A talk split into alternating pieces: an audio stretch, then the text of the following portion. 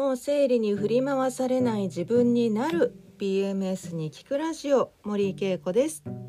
皆さんこんにちは。この1週間いかがお過ごしだったでしょうか？今年は全国的にすごく寒いですね。雪の、えー、地域もねすごくあの増えてると思います。でまた週明けからねあの雪のところもあるということなのでどうかお気をつけてお過ごしください。特にねこう雪に慣れてない地域っていうのはあのー、とっても歩くのとかもねあの車とかも危険だと思いますので、はい、あのすごいね思い出すんですよね。あの私も雪国とかで育ってないのであの初めてカナダに行った時ねあのモントリオールっていう本当にカナダの東の果ての方に私は行ったんですけれどもそこで初めての冬を迎えた時にもう思いっきりやっぱりもうこけるんですよね。何度も何度も。でも周りの人はもちろんね慣れてるんで全然あの普通に街中歩いてるんだけど私ほんと漫画みたいにねあのつるんこてんみたいな感じでもう足滑らして腰からドンって落ちるみたいなこけ方を本当にもうあの初めての冬の都市はねものすごいこうこけてあざだらけになってで変なこう筋肉使って歩くのでもうすごい筋肉痛になってました。はいあの雪が降ると積もると思い出しますねあのどうぞお気をつけてお過ごしくださいはい、えー、今日はですね何のお話かと言いますと、まあ、ここ最近ちょっと立て続けにね、えーとまあ、精神的な部分心の部分のお話をあの結構してきたなと思いますので今日はちょっとセロトニンのおさらいについてお話しいたします。うんとまあ、過去もねこうセロトニンについてとか、えー、ブログとかでもあの相当書いてきたしお話ししてきたと思うんですよね。でまあセロトニンっていうのはまずあの脳の中で分泌されるホルモンなんですけれども、えー、ちょっとこのセロトニンというのがねこう PMS の精神症状 PMDD の精神症状の、まあ、主要な原因になっているんではないかっていうのがもう精神科領域の方でも明らかになってきていて、まあ、あの精神的な症状を引き起こすもうメジャーなあの理由になってるんではないかっていうことで、えー、ここについて今日お話ししたいと思っています。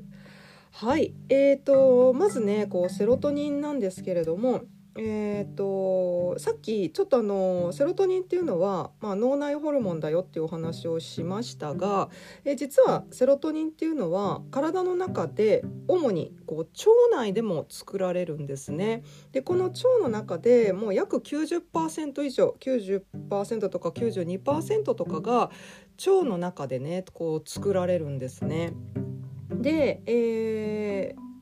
あとの残りのあの部分がどこで作られるかっていうと、えー、まず血小板です、えー、血液の中の血小板という、まあ、血液ね怪我とかして出血があった時に血を固める役割それ以上血がね出血しないように血を固める役割の血小板の中に、まあ、約6%とか、えー、残っているんですね。で、えー、じゃあそのさらに残りの部分の2%弱ですね1%とか2%はどこで作られるかっていうとこれが実は脳の中で作られるセロトニンなんです。はいえーとまあ、そんなね、あの、セロトニン脳内で非常にもう少ないレベルでしか作られない、あの脳内セロトニンですねここはちょっと腸の中のセロトニンと区別して脳内セロトニン脳セロトニンというふうに言いますけども、まあ、非常にあの体の中で作られる割合って少ないんですけどものすごく大事な役割をしてるんですね。でまああのこのセロトニンっていうのが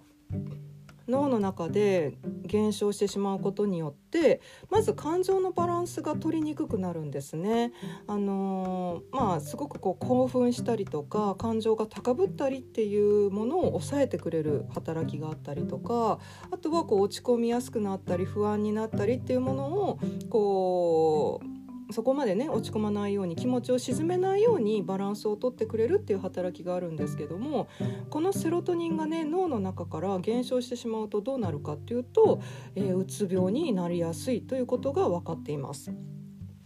はい、ですのでねこれ PMS とか PMDD の精神症状だけではなくってこのセロトニンがこう脳の中から減ってしまうことによってあのうつ病も発症してしまうんでねこれあの女性だけの問題じゃなくて男性にも関わってくる問題なんですね。はい、で、えー、このセロトニンなんですけど、まあ、さっきね男性も、あのー、少なくなるとうつ病になるんだよってお話しましたが、あのー、まずね男女差っていうのがあって男性がこう脳の中で作れるセロトニンを作る能力っていうのと女性が脳の中でセロトニンを作る能力っていうのがあって女性はね男性の約半分ぐらいしか生産能力がないっていうふうに言われてるんですね。ですので、まあ、男性に比べるとやっぱり女性の方が感情バランスをこう取りにくくってまあ言ってみれば感情的になりやすいみたいなところがね見られると思います。はい、で、えーとまあ、女性っていうのはねこう男性よりもセロトニンが作られにくい感情バランスが取りにくいっていうところでさらに生理周期ねあの生理が始まって生理が終わってそこから次の排卵があってまた次の生理前になるっていうこの生理周期あのホルモンの波ですねこの生理周期の中でセロトニンが脳の中で変動するんですよ。でどこで変動するかというとちょうど生理が始まって終わってっていうのがだいたい約2週間ですがその排卵ですね次に排卵が起きた時ぐらいからセロトニンがぐんとまず排卵の部分で減ってしまいますこれは女性ホルモンのエストロゲンっていうのが波の中でぐっと減った時にセロトニンもそのエストロゲンが減ることに応じて一緒にこう下がってしまうんですね。でまああのだから排卵の時に精神症状一時的にぐっとこう出てしまうっていう人も結構聞きますね。でそのままね生理前までの2週間ずっと精神的に症状ねあの出る人調子悪い人っていうのももちろんいるんですけども、えー、っと一時的に排卵の時だけちょっと調子ぐっと悪くなってそこから持ち直す人っていうのも中にはいます。で次にセロトニンがまた減るポイントとしては生理直前なんですね。でこの生理直前生理23日前とか4日前とかその辺りからまたさらに女性ホルモンのエストロゲンっていうのがぐっと減るのでそこでまたねセロトニンも一緒にぐっと減ってしまうっていうことなので、えー、生理周期の中でセロトニンが脳の中からぐっと減るポイントが2回ある。1回目は排卵の時期2回目は生理直前ですので、まあ、その期間に挟まれた2週間ずっと調子が悪いっていう人もいます。はい、ですのでねあの男性よりもすごくセロトニン作られにくいのにさらに生理前とかになってくるとセロトニンがより少なくなってしまうということなのでまああの生理前にねこう精神的な症状がこう出ない人の方が逆に少ないかなと思うんですね。でまああの男女でもこう女性の方が作られにくいっていう性差はありますけど、まあ、女性の中でもね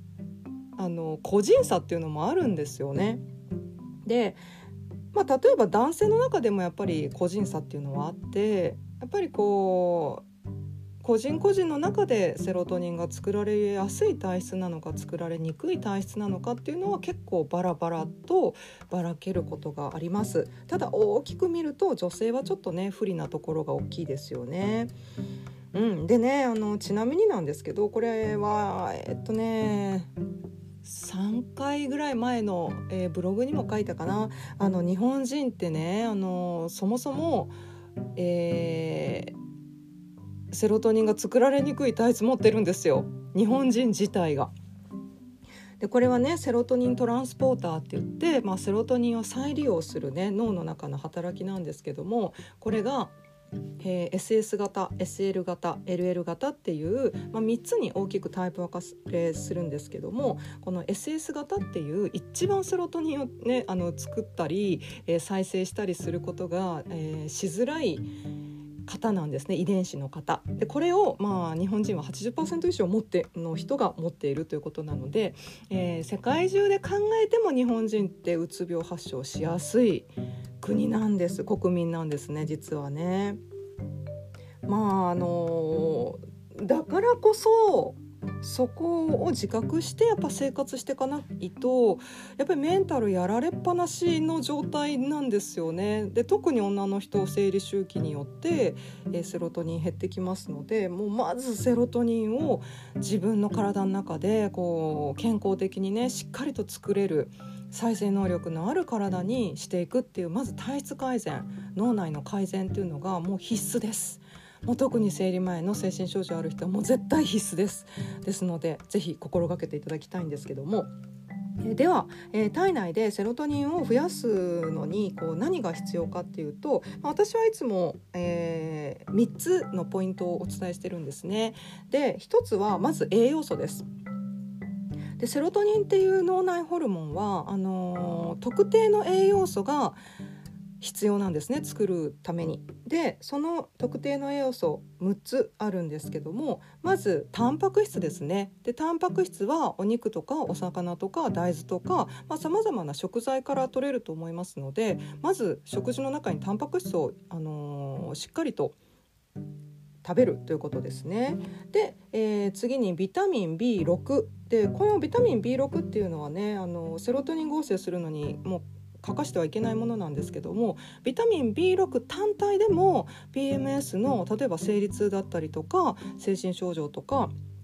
えー、B6 だけ取っているだけでもこう生理の症状が広い範囲で落ち着いてくるっていうことが結構ねイギリスの研究とかでも分かってますのでの積極的に取っていただきたいですねビタミン B 群っていうのは特にね。であとナイアシン葉酸でこれこも実はビタミン B 群の一種だったりしますので、えー、B 群、えー、しっかりとっていただけるといいかと思います。あとは鉄。もうここ本当にね足りてない人多いです、えー、この鉄についても、えー、ラジオで、えー、何度かお伝えしてるかと思いますので、あのよく聞いていただきたいですね。もう本当にあの鉄単体でも足りてない人ものすごく多くてそれによる弊害っていうのは女性はもう更年期まで更年期以上まで続いてきますので鉄不足。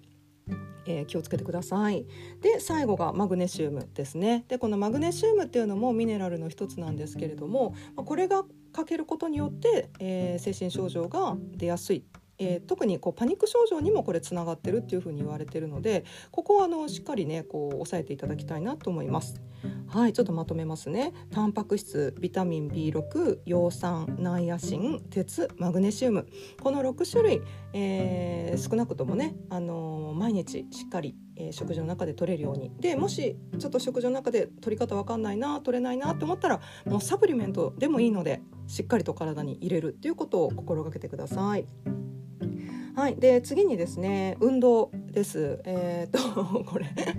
あの、まあ、私もあんまり偉そうに言えないんですけど特に冬場とかねあのやっぱ運動してない人多いですねあの精神症状というかね PMS とかが出やすい人っていうのは。でやっぱりあの肉体のねこう血流だったりとかこう体温だったりとかエネルギーの代謝っていうのはこういう月経前の症状と特にね女性はあの直結しやすいですので軽くでもいいのでねストレッチとかでもいいのであの毎日やっていただけたらいいなと思うんですけどもえっ、ー、と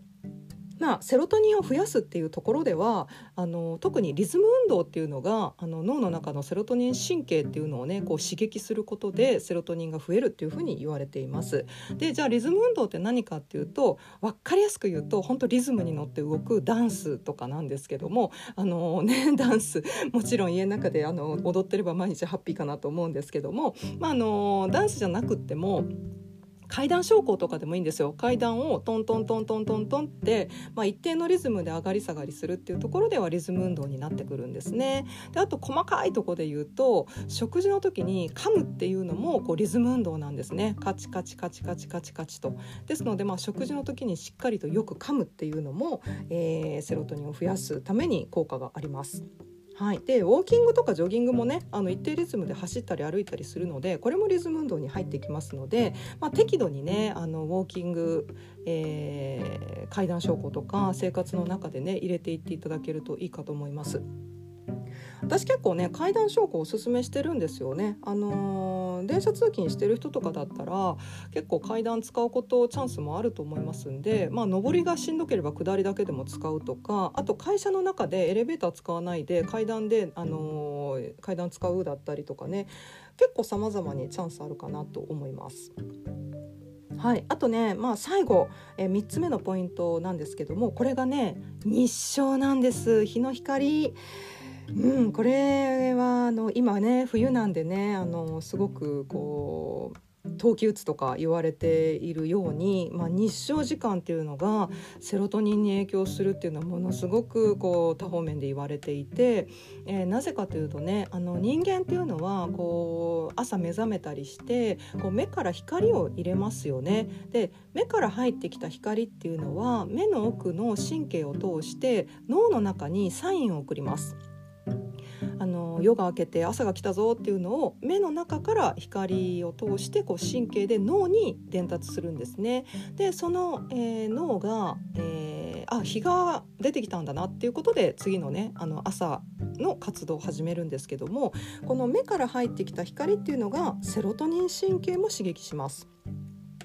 はい、で目から入ってくる光に応じてセロトニンって作られやすくなるので、えー、逆に言うとあの冬場のねこう日照時間が短い。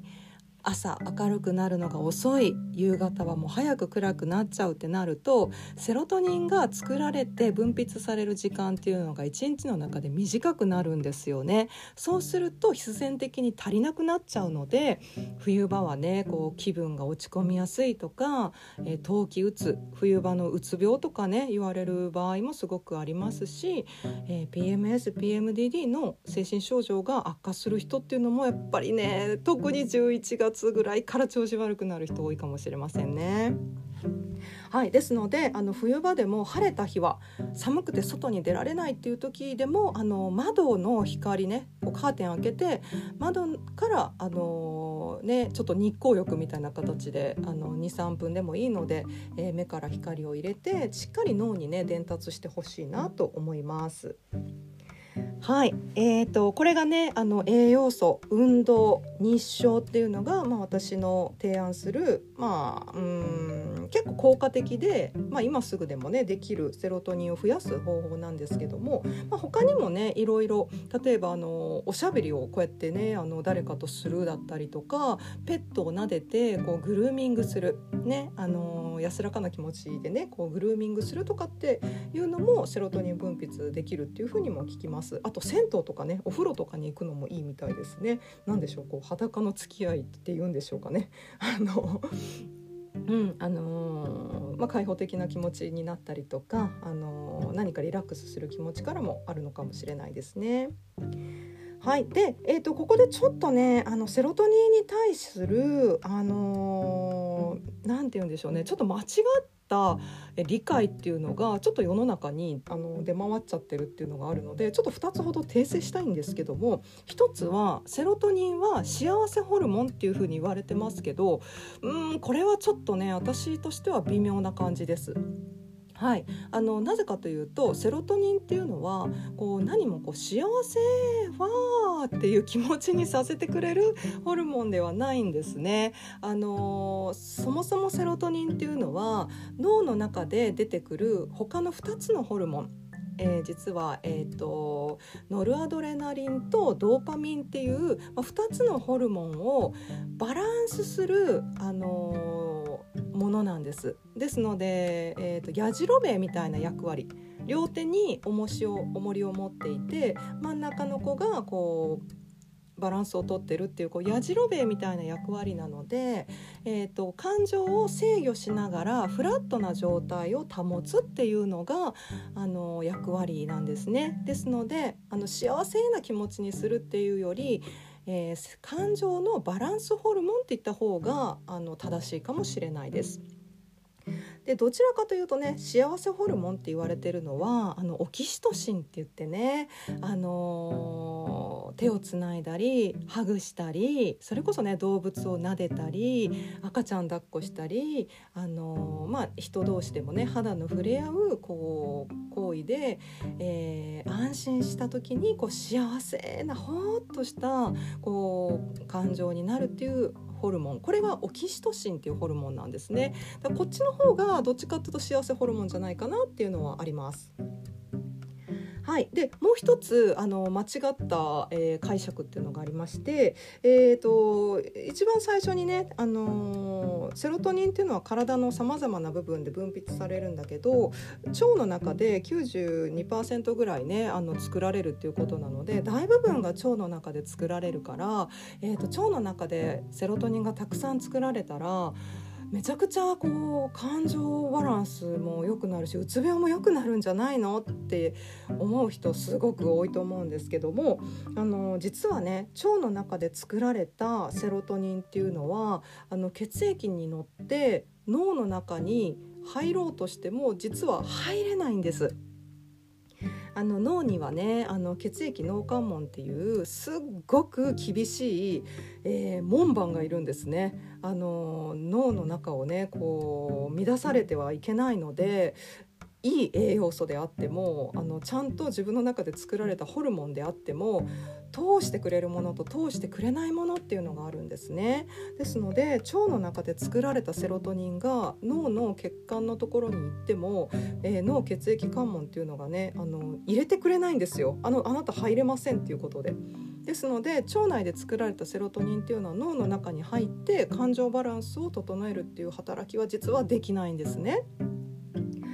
うん、だからねあの約1%から2%は脳で作られるっていうことなのです。あのその脳の中に入った栄養素でちゃんと作られたものが、えー、脳内セロトニンとして感情バランスを整えてくれますのであのここだけちょっとね訂正しておきたいなって思います。あのただね腸の中でセロトニンがしっかりと作られているのであればあのちゃんとその栄養素が体の中に満ちてるっていうことなので脳内にも栄養素が入っていけばあの脳内セロトニンっていうのは作られるんじゃないかなと思います。はい、ただあの腸内セロトニンは脳の中には入っていけないということを、あのー、理解していただけるといいかなと思います。はい、今日はちょっとさらっとセロトニンのおさらいをしようと思ったんですけど結構長くなりましたね。はい、ただあのここすっごい大事なとこです。あの PMS や PMDD の精神症状っていうのはあの心のねそのさまざまなトリガーこれまでのこう経験とかこう記憶とかから改善できる部分もあればこういう肉体からアプローチしなければ根本的に改善しないっていうところも本当にありますので。今日のお話から是非できるところから始めていっていただきたいなと思います。はい、あのこれからだんだんね明るくなってくるかと思いますんで是非あの日の光も浴びながら、えー、セロトニンを脳内で増やしていきましょう。はいでは今日はセロトニンのお話でした。次回もまた別のトピックでお話ししたいと思います。はいでは皆さんまた1週間頑張りましょう。じゃあね